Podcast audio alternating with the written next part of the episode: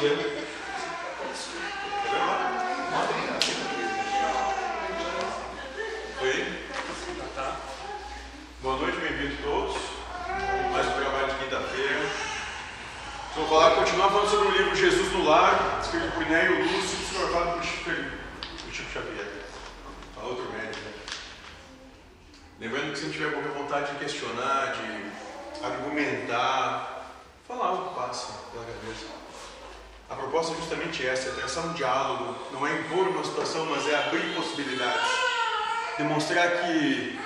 vida é uma experiência muito maior do que as limitações que o mundo diz que existem. Talvez seja uma experiência que não tenha limitações. Hoje eu vou falar sobre o capítulo 11 e 12. O capítulo 11 é o santo desiludido.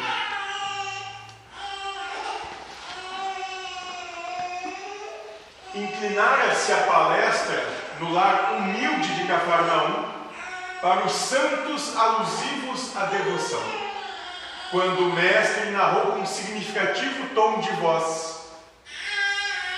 Um venerado devoto retirou-se em definitivo para uma gruta isolada, em plena floresta, a pretexto de servir a Deus.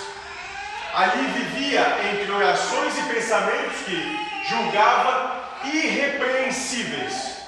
E o povo, querendo tratar-se de um santo Messias, passou a reverenciá-lo com intraduzível respeito. Então aqui começa a palestra do Cristo, né? falando sobre um devoto que se retira, se retira por meio da floresta, numa caverna, se retira da, da sociedade. E o, pelo fato dele se retirar, então o populacho via nele algo diferente, diferenciado, acreditava se tratar de um santo Messias. Se alguém pretendia efetuar qualquer negócio do mundo, dava-se pressa em buscar-lhe o parecer. Fascinado pela alheia consideração, o crente, estagnado na adoração sem trabalho, supunha dever situar toda a gente em seu modo de ser com a respeitável desculpa de conquistar o paraíso. Então ele, esse venerável devoto, começa a perceber que as pessoas vêm, vêm atrás dele para pedir conselhos. E ele começa a achar muito interessante isso, muito gostoso. Então ele passa a deixar de fazer o trabalho dele porque ele começa a achar que é grande coisa. Com a respeitável desculpa de conquistar o paraíso. Se um homem ativo e de boa fé lhe trazia apreciação algum plano de serviço comercial, ponderava, escandalizado. É um erro. Apague a sede de lucro que lhe ferve nas veias. Isto é ambição criminosa. Então o posicionamento dele diz aqui: se alguém propunha desenvolver um novo negócio, ele entendia que isso não devia acontecer. Isso era fruto da mais pura ambição. Vem orar e esquecer a cobiça. Se este ou aquele jovem lhe rogava opinião sobre o casamento, chamava frito. É disparate. A carne está submetendo o seu espírito. Isto é luxúria. Assim como quando do primeiro caso no segundo. Eu sei que tu sabe também achava um absurdo. Vem orar e consumir o pecado. Quando um ou outro companheiro lhe implorava conselho acerca de algum elevado encargo na administração pública, exclamava compungido: É um desastre. Afaste-se da paixão pelo poder, isto é vaidade e orgulho. Venha orar e vencer os maus pensamentos. E a gente já pode ver aqui de maneira muito singela que sempre buscava uma forma de escapar e fugir da vida. Sempre buscava uma forma de ir contra a colocação que Deus te dá. Se Deus te coloca como Arjuna, com o arco, a proeficiência num campo de batalha, defendendo um exército contra outro, contra outro, vai lute, faça o seu melhor. Não é à toa que está aí surgindo pessoa de bons propósitos, reclamando-lhe a opinião quanto a alguma festa de fraternidade em projeto, objetava irritadiço: é uma calamidade. O júbilo do povo é desregramento. Fulja a desordem. Vem orar, subtraindo-se à tentação. E assim, cada consulente, em vista da imensa autoridade que o santo desfrutava, se entristecia de maneira irremediável e passava a partilhar-lhe os ócios na soledade em absoluta paralisia da alma. Então aqueles que seguiam a proposta que ele trazia se estagnavam. Simplesmente paravam. Não faziam mais coisa alguma. Não se desenvolviam, não buscavam. Não se desafiavam. Não mostravam para si mesmos que podiam chegar um pouco mais longe. E além. O tempo, todavia, que tudo transforma, trouxe ao preguiçoso adorador a morte do corpo físico. Todos os seguidores dele o julgaram arrebatado ao céu. E ele mesmo acreditou que, do sepulcro, seguiria direto ao paraíso. Com inextível assombro, porém, foi conduzido por forças das trevas a terrível purgatório de assassinos. Pasmo ele ficou quando no seu desencarne, que achava se tratar de um genuíno santo, foi levado diretamente junto do escândalo daqueles que são assassinos. Em pranto desesperado, indagou a vista de semelhante e inesperada aflição, dos motivos que lhe haviam sitiado o espírito em tão pavoroso e infernal torvelinho, sendo esclarecido que, se não for homicida vulgar na terra, era ali identificado como matador da coragem e da esperança em centenas de irmãos em humanidade. Então, todas as vezes que nós matamos a esperança, que nós matamos o ímpeto, que nós não encorajamos os nossos irmãos a buscar transcender a si mesmo, a vencer as barreiras que se impõem, a ir além das limitações que acreditam que têm, somos nós assassinos da vida dele. Todo aquele que desencoraja o seu próximo e o enche de medo e pavor, está assassinando a vida dele, está limitando o que ele pode. Essa proposta de vida é uma proposta de coragem, de vida e vida em abundância, onde não se baixa a cabeça, se vive olho a olho com Deus. Não importa o que venha ou aconteça, não subjuguem nem a Deus. E parece propício o momento porque vivemos um instante de pavor que recobre esse planeta. Um instante do mais puro assombro porque algo chegou que toca tudo e todos, sem discriminação, mas toca aqueles que antes podiam se proteger de maneira mais eficaz. Talvez o medo seja a peneira que faça com que as coisas se desenvolvam. Alguma questão? Encoraje todos. Deem um banho de vida a todo aquele que chegar perto de você. Não interessa se vai se estrepar. Deixe ele se estrepar vivendo, porque senão não vai aprender.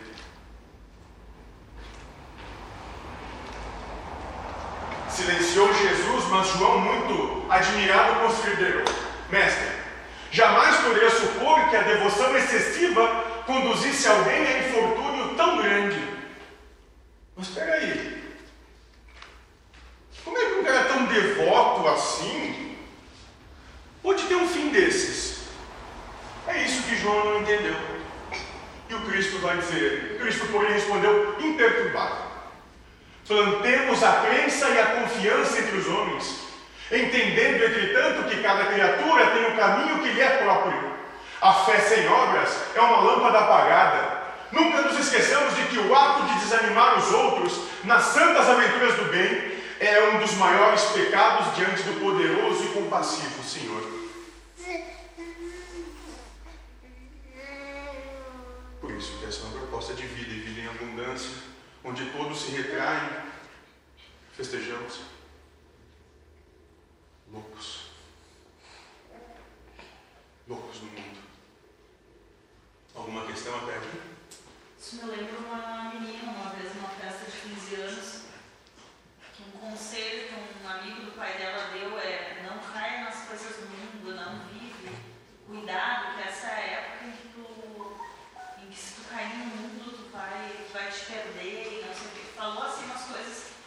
E daí quando ela chegou do meu lado, eu olhei pra ela e disse assim, amada, vive, aproveita. Enquanto, Descobre o mundo.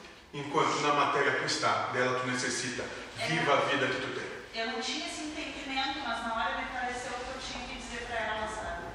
Vive, porque tu tem que estudar aqui pra viver, não é pra ficar. Isso. Essa não tem aquela frase, tu não teve infância, daí tu não teve juventude, que é o caso ali, É, daí daqui a pouco tu também não vai ter a fase adulta, porque tu tem medo, né? Tu se resguarda. E chega no final, E teve uma vida monorrenta, é, morna, onde nada foi. Muito bem. 12. Os descobridores do homem. Fim da leitura de alguns trechos da história de Jó. A palestra na residência de Simão versou acerca da fidelidade da alma ao Pai Todo-Poderoso. Diante da vibração de alegria em todos os semblantes, Jesus contou bem-humorado. Apareceu na velha cidade de Nínive um homem tão profundamente consagrado a Deus que todos os seus contemporâneos, por isso, lhe rendiam especial louvor. Tão rasgados eram os elogios à sua conduta que as informações subiram ao trono do Eterno. Então, o homem tão bem consagrado, diante do seu fervor, da sua fé, né, era tão elogiado que a sua conduta chegou até o trono de Deus.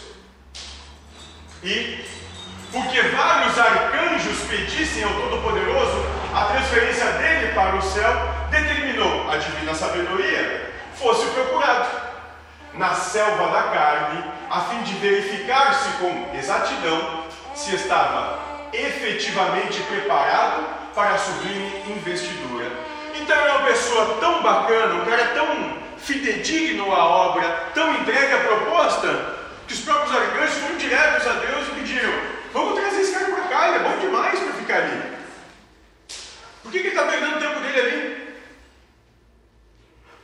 Nisso, a própria divina sabedoria foi interpor com o nosso homem de fé.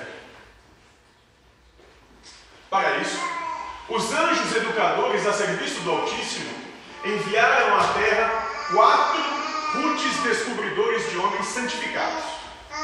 A necessidade, o dinheiro, o poder e a cólera. Desceram cada qual ao seu tempo para efetuarem as provas indispensáveis.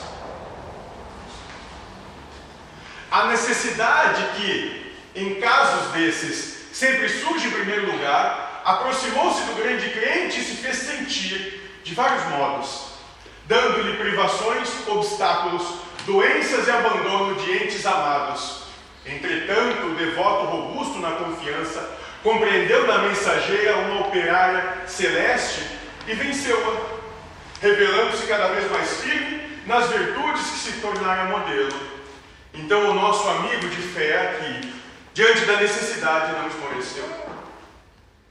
Continuou firme no seu propósito. Chegou então a vez do dinheiro. Acercou-se do homem e conferiu-lhe mesa lauta, recursos imensos e considerações sociais de toda sorte. Mas o previdente aprendiz lembrou-se da caridade e, afastando-se das insinuações dos prazeres fáceis, distribuiu moedas e posses em multiplicadas obras do bem, conquistando o equilíbrio financeiro e a veneração geral. O dinheiro foi bem empregado. Vitorioso na segunda prova, veio o poder, que o investiu de larga e brilhante autoridade.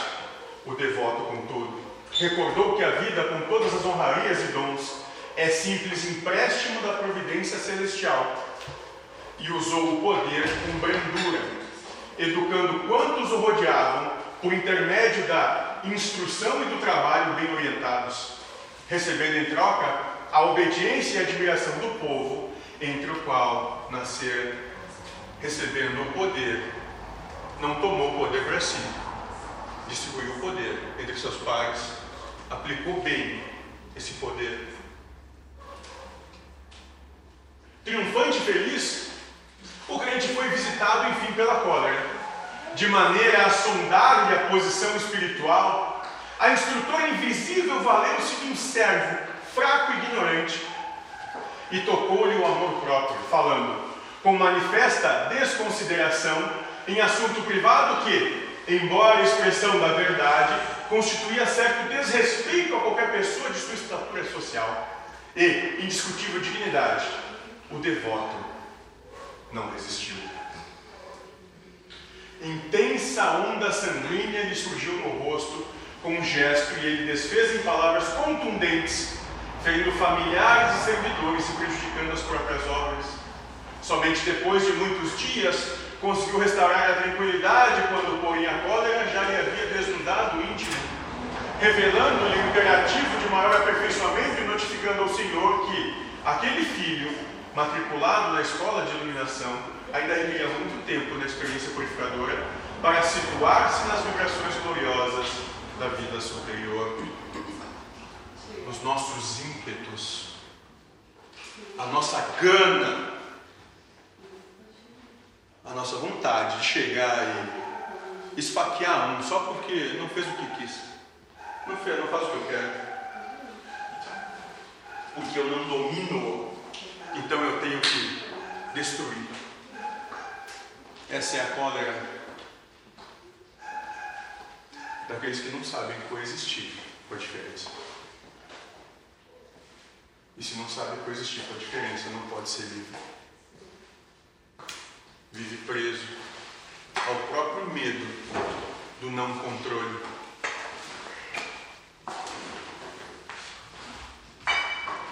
Curiosidade geral transparecia do semblante de todos os presentes, que não ousaram trazer à baila qualquer nova ponderação.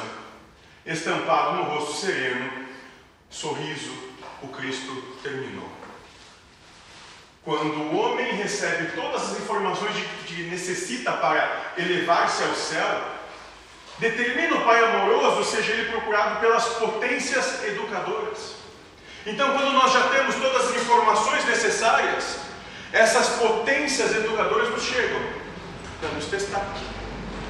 O nosso comprometimento com a percepção, com o entendimento, com a verdade que descobriu.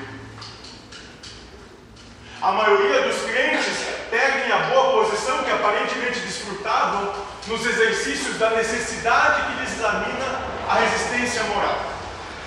Muitos voltam estragados das sugestões do dinheiro que lhe observa o desprendimento dos objetivos inferiores e a capacidade de agir na sementeira do bem.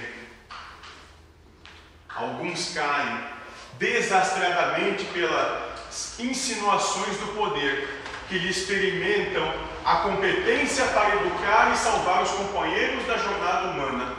E raríssimos são aqueles que vencem a visita inesperada da cólera, que vem ao círculo do homem anotar-lhe a diminuição do amor próprio, sem a qual o espírito não reflete o brilho e a grandeza do Criador.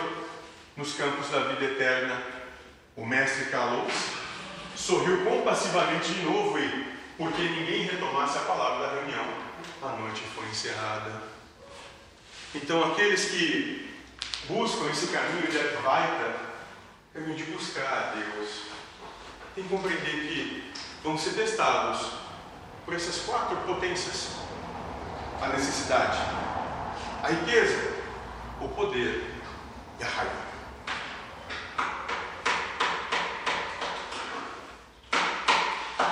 se não estiverem preparados para isso,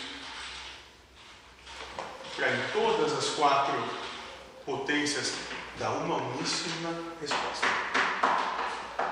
Amém a Deus sobre todas as coisas. E o próximo como a si mesmos.